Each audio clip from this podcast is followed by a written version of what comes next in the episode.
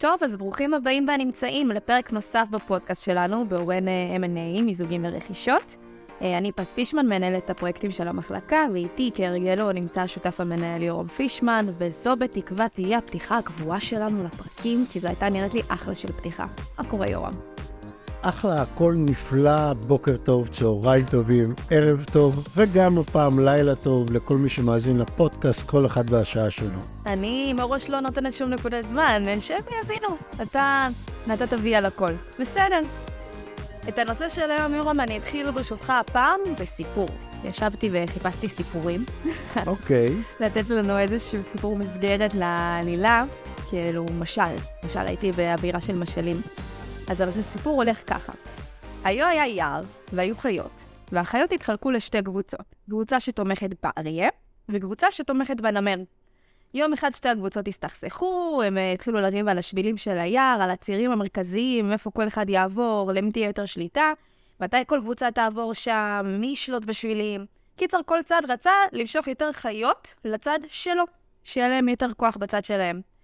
כדי לפתור את הבעיה, הציע הינשוף החכם לעשות מרוץ. מי שיזכה במרוץ, יזכה בשבילים. אה, והאריה והנמר הסכימו, והמרוץ נגמר בעוד שלושה חודשים, וזאת כדי שכל צד יוכל להיערך ולהתאמן וככה לבוא מוכן למרוץ. אה, האריה והנמר התרגשו מאוד, שניהם גמרו, אומר, לנצח את המרוץ הזה, לא מדובר היה סתם מרוץ בשביל האגו, אלא במרוץ שיקבע את עתיד כל קבוצה. זה היה להם ממש חשוב. אה, המנצח הרי יזכה לשלוט בצירי התחבורה העיקריים, ומי שיזכה בעצם יותר חיות יגיעו אליו, הוא יזכה ביותר חיות בקבוצה שלו. אה, אז ככה הם ממש אה, התרגשו לקראת המרוץ. כל אחד מהם עבר מסע אימונים מתיש, התכונן, ככה עשה כל מה שהוא יכל, ובאו ליום המרוץ. המרוץ לא היה פשוט. חלק מהמסלול שלו כלל ריצה לאורך השביל המרכזי ביער, שחייה באגם השקט, כפיפות בטן, עליות מתח, סוג של ברור כזה. ומיום ליום הם הלכו והתחזקו והתאמנו, ואז שנראה שהקו יהיה ממש צמוד, עתידם היה תלוי על חוט השערה, ככה לקראת התחרות. כעבור שלושה חודשים הגענו ליום המרוץ, צעק הינשוף צאו לדרך, ובידו אקדח המעשן, וככה הם התחילו. האריה והנמר פרצו לדרך בסערה, החיות כולן שהתאספו במקום כשעה לפני המרוץ נשבעו שמימיהם הם לא ראו ריצה מהירה כל כך. אה, לעתים נדמה היה שהנמר מוביל בהפרש של חלקיק שנייה, אך בפעמים אחרות נטל האריה את ההובלה וחוזר חלילה. אה, הקצב הלך והתגבר בישורת האחרונה, 100 מטר לפני קו הסיום, פתח אריה בפער משמעותי, והצליח להיות הראשון שחוצה את קו הסיום. על פניו, אריה ניצח. גבירותיי ורבותיי החיות, פתח הינשוף ואמר, אני רוצה להכריז על המנצח בתחרות הריצה, אבל לפני כן הודעה קצרה. לפני כחודשיים נשלחה לכולכם איגרת, ובה הודעה על שינוי תנאי המרוץ. לכל אחת מן החיות עמדה הזכות לערער על השינוי. נכון למועד תחילת המרוץ, לא התקבלה אף בקשה לערעור. במסגרת התמיכה של היער בערכי הקיימות והשמירה על הסביבה, הוספנו קריטריון חדש. חל איסור על אכילת חיות 24 שעות לפני המרוץ. מאחר שהאריה אכל אתמול בערב את הזברה, ומאחר שהנמר הסתפק אתמול בשתיית מים מן האגם בלבד, אני מכריז בזאת על הנמר כמנצח בתחרות הריצה. כל החיות היו בהלם, ההמון רגש וגעש, לא יאמן צעקו כולם, הנמר הצליח לשתות בכולם. ואני שואלת, האם הנמר באמת שיטה בחיות, או שהוא פשוט הכיר את תנאי המשחק שלו ואת תנאי התחרות בצורה יותר טובה מהאריה? וזה בעצם הנושא שלנו היום, יורם. אנחנו הולכים לדבר על תחרות ועל חשיבות ההיכרות המעמיקה שלנו עם התחרות. ומכאן השאלה הראשונה שלי אליך. עד כמה להכיר טוב את התחרות, התנאים שלה והמשתנים שלה, הם חלק בלתי נפרד ואפילו מכריע בהצלחה של סטארט-אפ בראשית דרכו.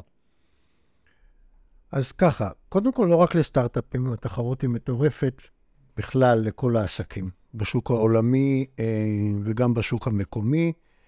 אם ניקח בחשבון שבערך 95% מהעסקים בארץ ובעולם הם עסקים קטנים, בינוניים, אה, התחרות שם, באמת, אין מילים לתאר אותה, ולא לחינם אנחנו אומרים, וגם uh, על פי מחקרים וסטטיסטיקות, שרק 45% מהעסקים uh, שורדים את החמש שנים הראשונות.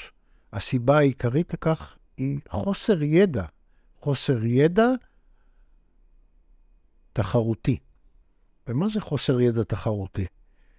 יש כל מיני מדדים ל- לידע, אחד המפורסמים שבהם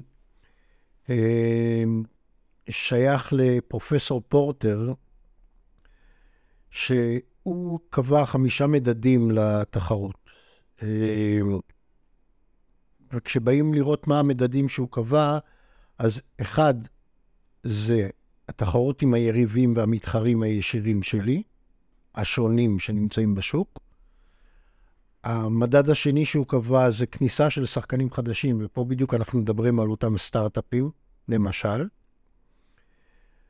הדבר השלישי זה כוח המיקוח של הצרכנים. הדבר הרביעי זה אה, קבלני משנה. והדבר האחרון זה מוצרים ושירותים חלופיים. עכשיו זה נשמע נורא פשוט. ואנחנו כסטארט-אפים שיושבים בגראז' ומקימים עסק, וואו. מאיפה מתחילים? וואו. זה וואו אחד גדול. אה, לא בטוח שיש לנו את היכולת להתחיל למדוד את זה אפילו. ולשם כך יש אה, מספר חברות בעולם שנותנות את השירותים האלה של בוא נתחיל עם השירות הבסיסי, שזה באיזה שוק אני נמצא, מי המתחרים שלי. שזה הדבר הבסיסי ביותר, ואולי החשוב ביותר לסטארט-אפ מתחיל, עוד לפני בדיקה של uh, ספקים וקבלני משנה, ו, ופשוט המוצ... הדבר הראשון שצריך לבדוק, לטעמי.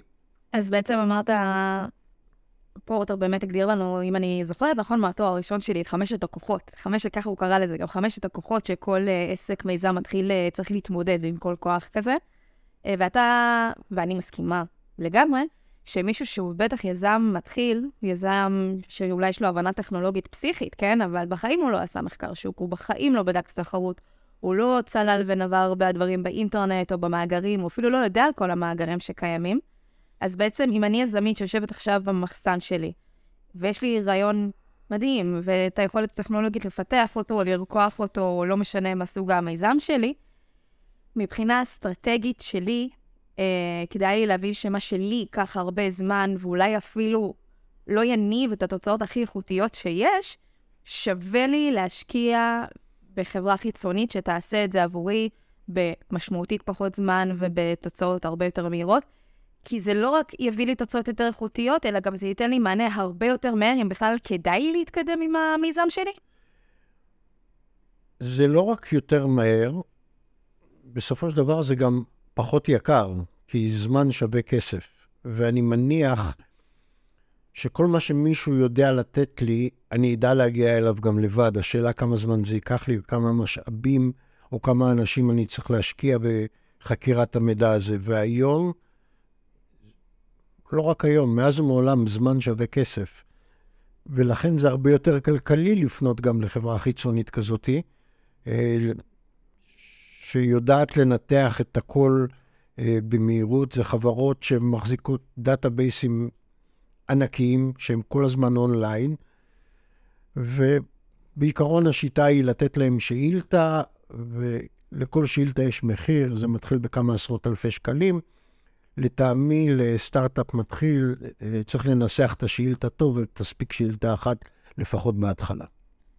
ובזמן הזה, כשבעצם שכרתי שירותים של חברה חיצונית, העברתי להם הלאה את השאילתה, אה, בזמן הזה שווה לי להמשיך לעבוד על המוצר שלי, או שאני מחכה לתוצאה שלהם, שתראה בכלל אם יש מקום למוצר שלי? לא, זה נורא מהיר, התהליך הוא נורא מהיר. ברגע שהעברתי את השאילתה, זה עניין של מקסימום יומיים, שלושה, עד שאני אקבל וואו. תשובות. כן, זה לא תהליך... אה, להבדיל מזה שאם הייתי צריך לעשות אותה לבד, היה לוקח כנראה כמה חודשים טובים. הכי ההבדל הקטן. אה, אוקיי, אז קיבלתי כעבור יומיים את התוצאה, אני יושבת ככה במחסן שלי, מתחילה לקרוא את הסקירה שהביאו לי, אה, ובעצם אני מגלה שאני, או הפתרון שלי, ש... כנראה שואפים להיכנס לשוק רווי, תחרות מאוד מאוד גדולה, אין הרבה שונות אולי אפילו בין המוצרים. יש, עומדת בפניי האופציה לוותר, לשנות אולי את המוצר שלי, או להציע את עצמי אולי לחברה כבר קיימת. מה, מה היית ממליץ ליזם כזה? קודם כל, נתת את מספר האופציות, נתת את האופציות הנכונות. אחד, הדבר הראשון, זה הייתי מנסה למצוא אולי בידול במוצר שלי, ולהתמקד בו ואותו להדגיש, לעומת המוצרים המתחרים. ואז בשלבים האלה, חשוב מאוד אה, להבחין בין לרוץ עם המוצר לבד, או להצטרף לחברה שכבר יש לה מוצר ולהציע רק את הבידול שלי. לעשות מיזוג לתוך חברה. זאת אומרת, האופציות הן לא מעטות, אה, אבל זה חוסך הרבה, גם כאב ראש, גם כסף וגם זמן, כשאני יודע. במידה ואני לא יודע, תארו לכם את המצב ההפוך, שלא עשיתי כזו בדיקה, ואני רץ. ונניח אפילו שגייסתי כסף לטובת העניין, ואז כשאני יוצא עם המוצר, אופס, קיים מוצר כזה בשוק. עוגמת הנפש גדולה, אה, כנראה שרפתי את עצמי מול משקיעים, כי לא עשיתי שיעורי בית. לא פשוט. אה, אני יכול לתת דוגמה בלייב. לפני מספר חודשים פנתה אלינו חברה אה, עם מוצר, אני לא אגיד את המוצר כדי שלא נזהה, והם דיברו על מוצר מאוד ייחודי, ועל פניו נשמע באמת משהו, אם אני אשתמש בשפת העם, משהו מטורף. Mm-hmm. שאני, אין משקיע שלא ירצה להשקיע בזה, ו... אתה רואה את הכסף בערימות עבור המשקיע. וכששאלתי אותם אם יש תחרות, אמרו, לא, לא קיימת תחרות uh, למוצר שלהם. קבענו פגישה לשבוע אחרי, ובינתיים הכנתי שיעורי בית קטנים, וגיליתי להפתעתי הרבה, בחיפוש פשוט באינטרנט, מוצר כמעט זהה לחלוטין, קיים, מספר אחת במכירות, חברה מאוסטרליה, שמוכרת לכל העולם. עלות גם יותר נמוכה. כן, כן, באמת בכלל, זה היה משהו מצחיק כזה של... פתאום אתה אומר, וואו, איך הבלון התפוצץ, אין כלום. וואו. קיים מוצר כזה, כבר נמכר בשוק, במחירים יותר נמוכים. זהו. אז uh, רבותיי, שיעורי בית. לגמרי. ללמוד, ללמוד את התחרות.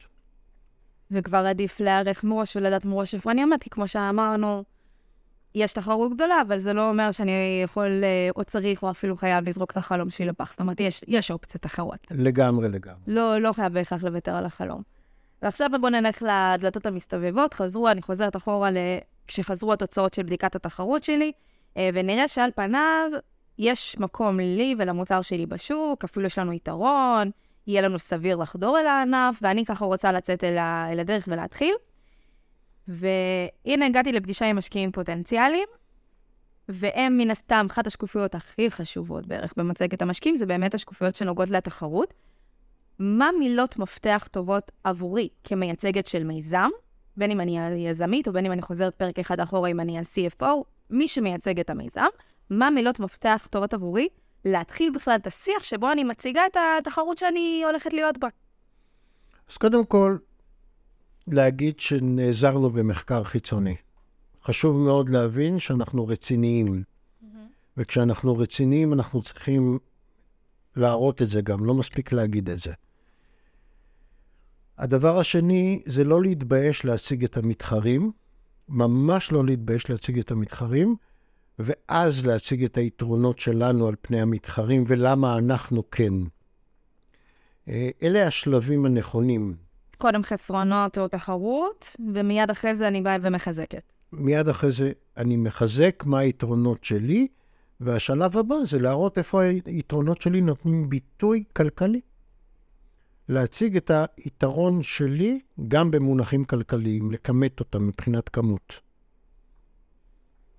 ופשוט מהניסיון, שאנחנו יושבים הרבה פעמים בפגישות עם uh, מיזמים, זה שלב שמאוד מקשים בו על היזמים. מאוד אוהבים להקשיב, גם אנחנו.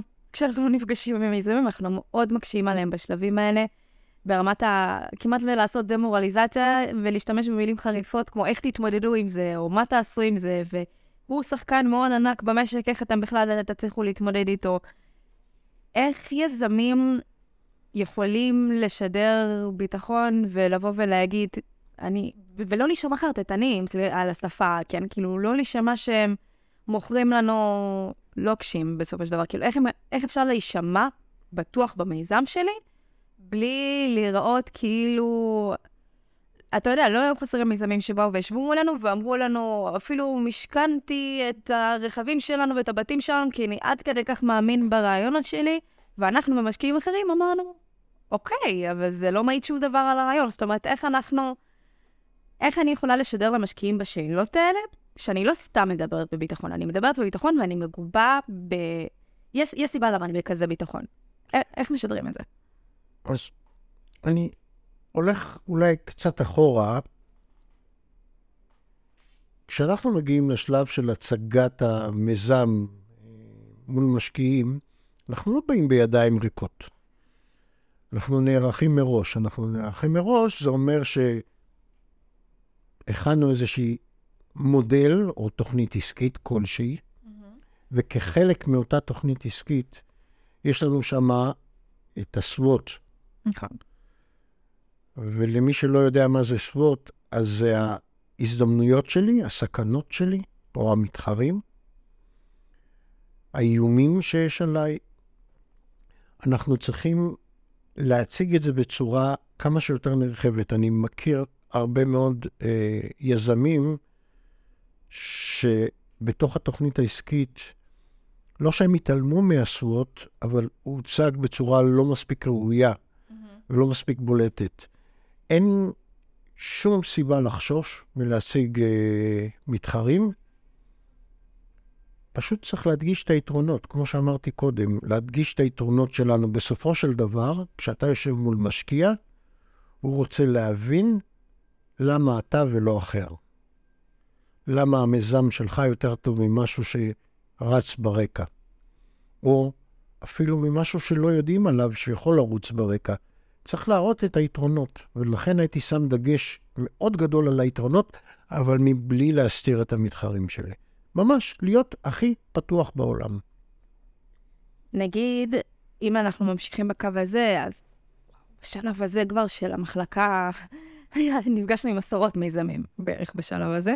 ואני, משהו שאני שמתי לב אליו לאורך הזמן, שיש הבדל בין האם אני, כמה אני מאמינה לבן אדם שמציג מולנו, ומתי זה משתנה, בין אם הוא מציג את עצמו גם, ומספר על, הפועל, על הפועלו ועל הניסיון שלו, לבין אם הוא צלל ישר לתוך המיזם, ואני לא מכירה אותך, ואין לי מושג מי אתה, ואתה אומר מילים שנשמעות נורא בטוחות בעצמך, אבל מי אתה, ו... ואולי אתה פשוט מדבר נורא טוב, או אולי הכינו אותך ממש טוב לפגישה. ו... ומסתבר שזה לא קונצנזוס, זה לא משהו ש... שמובן לכולם, ואולי זה דווקא טיפ טוב. כן להכניס לחלק מההתאמנות שלי במצגת המשקיעים, גם לתת איזשהו background עליי, כדי שיבינו שהמילים שאני אומר הן לא, לא ריקות מתוכן, הן לא, לא מגובות בכלום. אני ארחיב את היריעה. אוקיי. Okay. לפעמים, קודם כל זה חשוב, נקודה. כן. נקודה.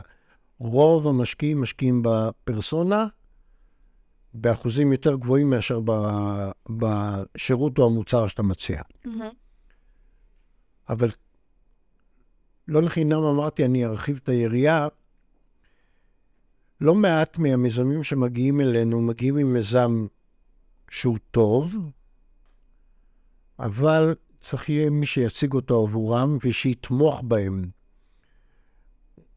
נניח סתם, אני מעלה בראש סתם איזשהו, נניח שיש איזשהו מוצר, אה, אפילו רפואי, שפיתחתי.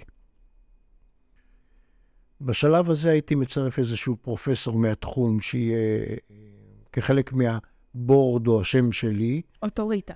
לגמרי אוטוריטה אה, מהתחום, אה, והייתי מצרף איזה חוות דעת שלו בהצגה אה, למשקיעים, או אפילו, אם אפשר, להביא אותו לאותה מצגת מול המשקיעים, אה, כדי שייתן את הנופח המקצועי אה, ואת השם שלו.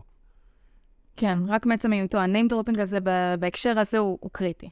לגמרי, לגמרי. אז אם אני, שנייה לפני שאני ממשיכה הלאה בשאלות, אז אם אני מנסה לגזור כרגע לפחות שני טיפים שככה אני לוקחת ממך כיזמית, זה, זה אפילו יותר משני טיפים. זה אחד, להשקיע במחקר תחרותי טוב, לא לפחד מהתוצאות שלו, כי להכל יש פתרונות. לדאוג, ליצור, לדעת ללמוד להציג את עצמי טוב כמו שאני לומדת להציג את המיזם שלי, כי זה קריטי באחוזים, כמו שאתה אומר, אולי אפילו יותר, ולדאוג שאני באה מגובה עם מישהי, מישהו, בעלי ניסיון וידע בתחום. אוטוריטה, כן. אוטוריטה. אוקיי. לגמרי, לגמרי. כבר טיפים מעולים. ואני הולכת להקשות. כי עד עכשיו דיברנו במונחים מאוד מאוד קלאסיים לפגישות של מיזמים ומשקיעים. בשנים האחרונות העולם שלנו קצת השתגע. לדעתך, בטח אחרי עידן הקורונה, בטח עם המשבר שיש עכשיו בהייטק, בטח עם המצב המדיני שלנו ואפילו של מדינות אחרות סביבנו. חלק חשוב שמצופה היום ממיזמים להיערך אליו בפגישה עם משקיעים, הוא גם חקר על שיבושים אפשריים למיזם? מה תעשה אם עכשיו בגלל, לצורך העניין, מה שקורה מבחינה פוליטית במדינה שלנו, המי... המשקיעים סוגרים את השערים ולא מוכנים יותר להשקיע? זו שאלה שלדעתי כאילו תישאל. זה דברים שכבר צריכים להתחיל... לגמרי, העולם שלנו השתנה בעקבות הקורונה. גם עולם ניהול הסיכונים, שאת קוראת לזה שיבושים, אני קורא לזה ניהול סיכונים. Mm-hmm. אה, השתנה מקצה לקצה בעקבות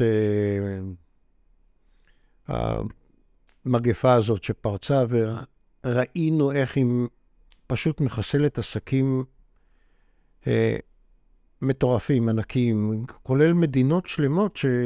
שהכלכלה שלהם קרסה. אם אני אקח לדוגמה את אנדורה. אנדורה זו מדינה מאוד קטנה, שהעיקר, עיקר ההכנסות שלה היו מתיירות. כשפרץ משבר הקורונה, כמו שאנחנו כולנו יודעים, תיירות... הלכה. פשוט לא הייתה קיימת במשך שנה וחצי. והייתה סכנה שהמדינה תפשוט רגל. ממש כך, מדינה שלמה שתפשוט רגל. אין מקורות הכנסה למדינה. אין לה אה, משאבים טבעיים כמו גז, נפט, פחם, זהב. שום ייצור, שום תעשייה. וכתוצאה מכך, ניהול הסיכונים וניהול משברים בתוך הסיכונים אה, התפתח מאוד. אז אם אני אחזור לדוגמה של אנדורה, הם פנו אה, לחברת ייעוץ, שאני במקרה מכיר אותה. הסניף שלנו בספרד, רק במקרה אני מכיר. וכחלק מתהליך הייעוץ, הם, הם פיתחו אה, ענף חדש שלא היה קיים. אה, ונכון להיום, ההכנסות של אנדורה, על אף שהקורונה נגמרה, מתחלקות היום כמעט 50-50 בין ענף התיירות לענף החדש. וואו, לא עברו הרבה שנים. לא, לא, ממש לא. אימפקט. מה ש... כן, אין טעם להיכנס לפתרון שניתן שם, אבל mm-hmm. ניתן שם פתרון להכניס ענף חדש, אה, כל חברות הגיימינג למיניהם, וכשאני אומר גיימינג, שלא ישתמע שאני מדבר על uh, אתרי פוקר למיניהם, אלא חברות שמייצרות משחקי אינטרנט. Mm-hmm. ונתנו להם סל הטבות כזה ששכנע את החברות להעביר את כל המרכזי הפיתוח שלהם לתוך אנדורה, וזה יצר מעגל תעסוקה נרחב. אם אני הולך אחורה, טרום, טרום, טרום עידן חברות הסטארט-אפ, תחילת דרכו, אז אני יכול לקחת מדינה כמו ירדן, למשל, mm-hmm. שאם ננתח את הנתונים שלה, בתחילת או במרבית שנות ה-90, אה, סך הייצוא מירדן עמד על פחות מחצי מיליארד דולר בשנה. אתם מבינים את המספר, זה משהו מגוחך. כן. למדינה. חברות זה... ישראליות לא. שלבד מייצרות ביותר ממיליארד דולר בשנה כחברה בודדת, פה אנחנו מדברים על מדינה. וכשבירדן הבינו את זה, הם עשו הסכם ביחד עם מדינת ישראל ובשיתוף ארצות הברית. קראו להסכם הזה uh, QIZ, QIZ, Qualified Industrial Zone, וכל המטרה שלו הייתה לתת לירדנים חלק מההטבות שיש לישראל מול ארצות הברית. עד אותה שנה היו בסך הכל שתי מדינות, שלוש מדינות, סליחה, בעולם שיכלו לייצא לארצות הברית ללא מכס וללא מגבלה של כמות, שזה קנדה, מקסיקו וישראל, הסכם נפטה. ומה שמדינת ישראל ביחד עם ארצות הברית, ביחד עם ארצות הברית, אה, נתנה אפשרות בשילוב כזה או אחר של ייצור בירדן עם חלק מאוד קטן של 8% ייצור בישראל מתוך ה-100%, לקבל את התנאים של ישראל. ההסכם הזה נחתם בשנת 97, בשנת 2000 הייצוא אה, הירדני עמד על כמעט 4 מיליארד דולר. אז הם צמחו פי שמונה בשלוש שנים. לא בדקתי נתונים אחרי זה, אבל זה כמובן ברור לכם שזה רק הלך וגדל. אז כן, צריך ללמוד את השוק, צריך להיזהר מאוד, לראות מה הסיכונים, והנה לירדן בשנת 2011 אה, קם סיכון. ההסכם הורחב גם מול מצרים, מצרים מדינה יותר עשירה. פעם אחת. פעם שנייה, כוח העבודה במצרים יותר זול מאשר בירדן, ואופס, כל המפעלים, כמעט כולם עברו מירדן למצרים. הנה זה משהו שהם לא חזו אותו. ואז הייתה נפילה גדולה מאוד בשנים 2011 עד 2014 בירדן. כולל האביב הערבי? כולל, זה לא נכנס אפילו לאביב הערבי, זה לא נכנס... לא השפיע אפילו, כזה לא, דבר לא גדול וזה אפילו לא השפיע. אז הנה, ירדן לא ראתה את הסכנה שקורית פתאום. זה מוביל אותי למתי אני מפסיק לבדוק. שאלה נהדרת. והתשובה היא אף פעם. תשובה בעברית.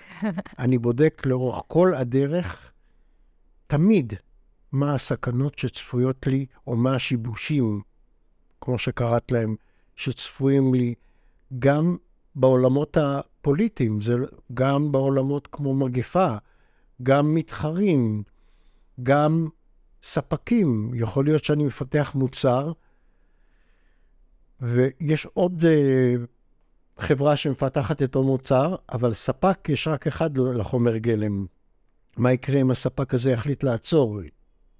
נראה עכשיו דוגמאות שקיימות היום. Uh-huh. אם ניקח את ההליום, שמשמש אותנו בהרבה מאוד תעשיות, אה, למי שלא יודע, כשאנחנו מנפחים בלון כדי שיעלה באוויר, אנחנו ממלאים אותו בהליום. אבל זה השימוש הקטן שלו. אין מכונת MRI שעובדת בלי הליום, היא לא יכולה לעבוד בלי הליום. וואו.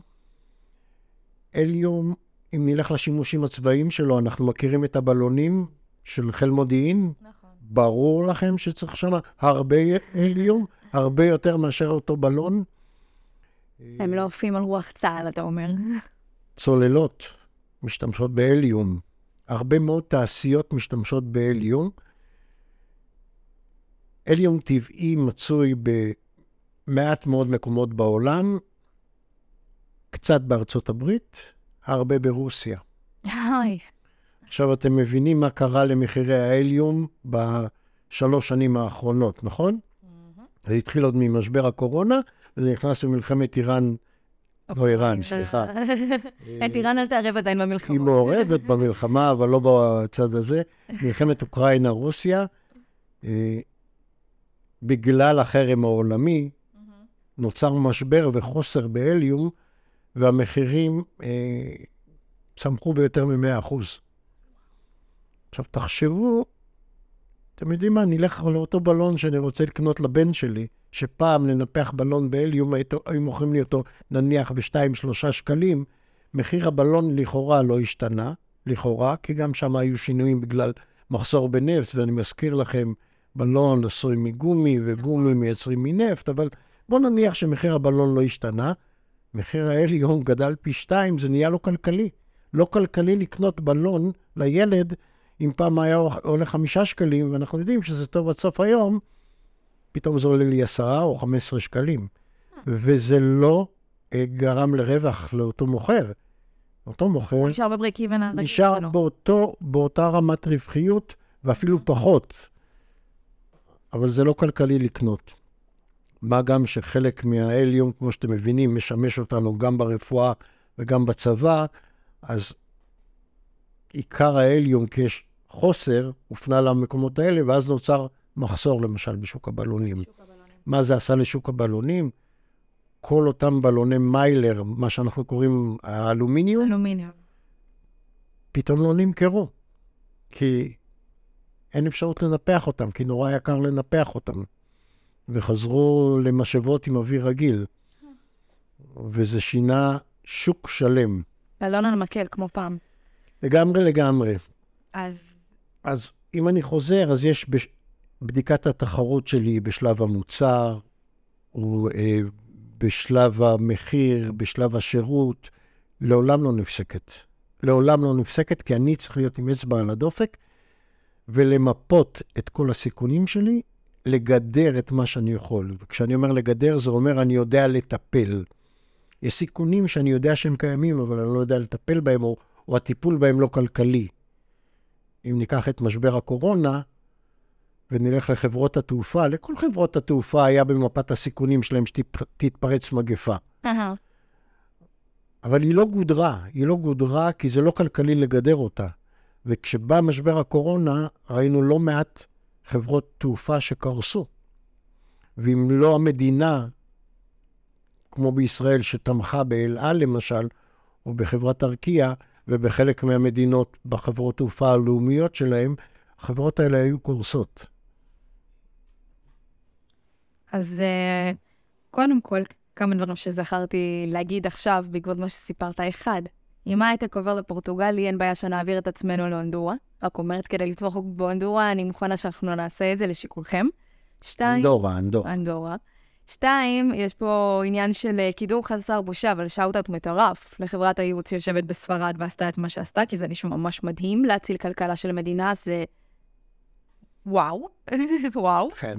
אה, כן, פסיכי. אה, והדבר השלישי שרציתי להתייחס אליו, ושנייה לפני השאלה האחרונה, אמרת שמחקר התחרות הוא לא עוצר, והוא לעולם לא צריך לעצור, וצריך לדעת למגר אותו. ובוא, אנחנו יודעים איך הסטארט-אפים התנהגו בשנים האחרונות. כולנו ראינו את זה, כולנו ראינו את זה, הם גם דאגו להראות לנו את זה. נהיה סטארט-אפ, קיבל השקעות גדולות, השווי שלו גדל ונופח. ופתאום ראינו happy hours כל שעה, ומסיבות גדולות, ו- ו- וטיסות לעובדים, ו- ו- ו- וציוד סוואג, ו- וכל, וכל אבוג'רס, אני אגיד את זה ככה. Um, אז לצורך העניין, עכשיו, כשאני רוצה להציג ולמשל לשדר שאני ערה לתחרות וערה לניהול הסיכונים שלי וערה לכל המצב הזה, אני צריכה להתחיל לאמץ את הז'רגון של החברות היותר ותיקות דווקא, ולא של הסטארט-אפים המתחילים, ובמקום uh, לעשות את כל ה... אני אקרא לזה השופוני הזה, להשתמש דווקא במילים כמו, בדיוק כמו שהחברות הגדולות משתמשות. אנחנו הולכים להיות יעילים, אנחנו הולכים להיות זהירים, אנחנו הולכים להיות אדפטיביים. זה כאילו מינוחים שאנחנו צריכים, סטארט-אפים מתחילים, יזמים, צריכים להפסיק לחלום על, על uh, חנייה מלאה בטסלות ו-24 טעמי גלידה במשרדים ונה נה נה נה נה, ולאמץ לעצמם את מה שהחברות הגדולות, לצערן, מבינות רק עכשיו במשבר הנוכחי, ו- ואולי זה גם יעזור להם בישיבות מול משקיעים, בפגישות מול משקיעים. כן. אם, אם אני הייתי מסכם, אז קודם כל, מה שהיה הוא שיהיה. כי אם אני אלך לעבר, אז בואו ניקח את עולם הצילום, שבעבר היינו משתמשים בפילים, ואז יצא הצילום הדיגיטלי, וראו את קריסות גדולות החברות בעולם, כי הם לא האמינו במוצר הדיגיטלי, זה אומר שהם לא למדו את המתחרים פעם אחת. שתיים, לא הבינו לאן הולך השוק. Mm-hmm. והעולם שלנו משתנה כל הזמן, והחבר'ה הצעירים הם הרבה יותר יצירתיים, והם פורצי גבולות, והם רוצים לראות דברים חדשים, ואם אנחנו אה, נהיה מקובעים, כנראה לא נצמח. אז לא הייתי מזניח את בדיקת התחרות שלי כל הזמן, או ניהול הסיכונים שלי כל הזמן, ב... בחלק מה... כחלק מהמערך. בחברות גדולות יש ניהול סיכונים in-house, ובחברות יותר קטנות אה, רוכשים את הידע הזה מבחוץ. ולא הייתי מזניח אותו, והייתי שם אותו כחלק מהתקציב. אני אשמח, או אני יכול להגיד שכל משקיע ישמח לראות שכל הזמן מנטרים את זה, ולא לפחד, לא לפחד מלהראות שזה חלק מהתהליך שלנו, של ההתפתחות שלנו כחברה, בדיקה מתמדת של הדברים האלה, והנה, יש לנו תקציב ייעודי לזה. מהמם. אז דבר אחרון ככה לסטארט-אפ המתחיל, בוא תן לנו הגדרה לשאלה, כשאני עכשיו אתיישב במחסן שלי ואחשוב על הרעיון פורץ הדרך שלי, מי המתחרים שלי? כולם. ממש פשוט. אז שיהיה זה לנו או מוצר, בהצלחה. או מוצר שמישהו יושב בגראז' כמוני וחשב וחושב על רעיון כזה, או מוצר אחר שנותן את אותו שירות עבור הצרכן שלי. אבל אם נחשוב רק על מתחרים, כנראה לא היו יזמויות בעולם. ולכן תחשבו על היתרונות שלכם תוך כדי בדיקת המתחרים. שיהיה לכם המון בהצלחה. תודה רבה לך, יורם. בכיף.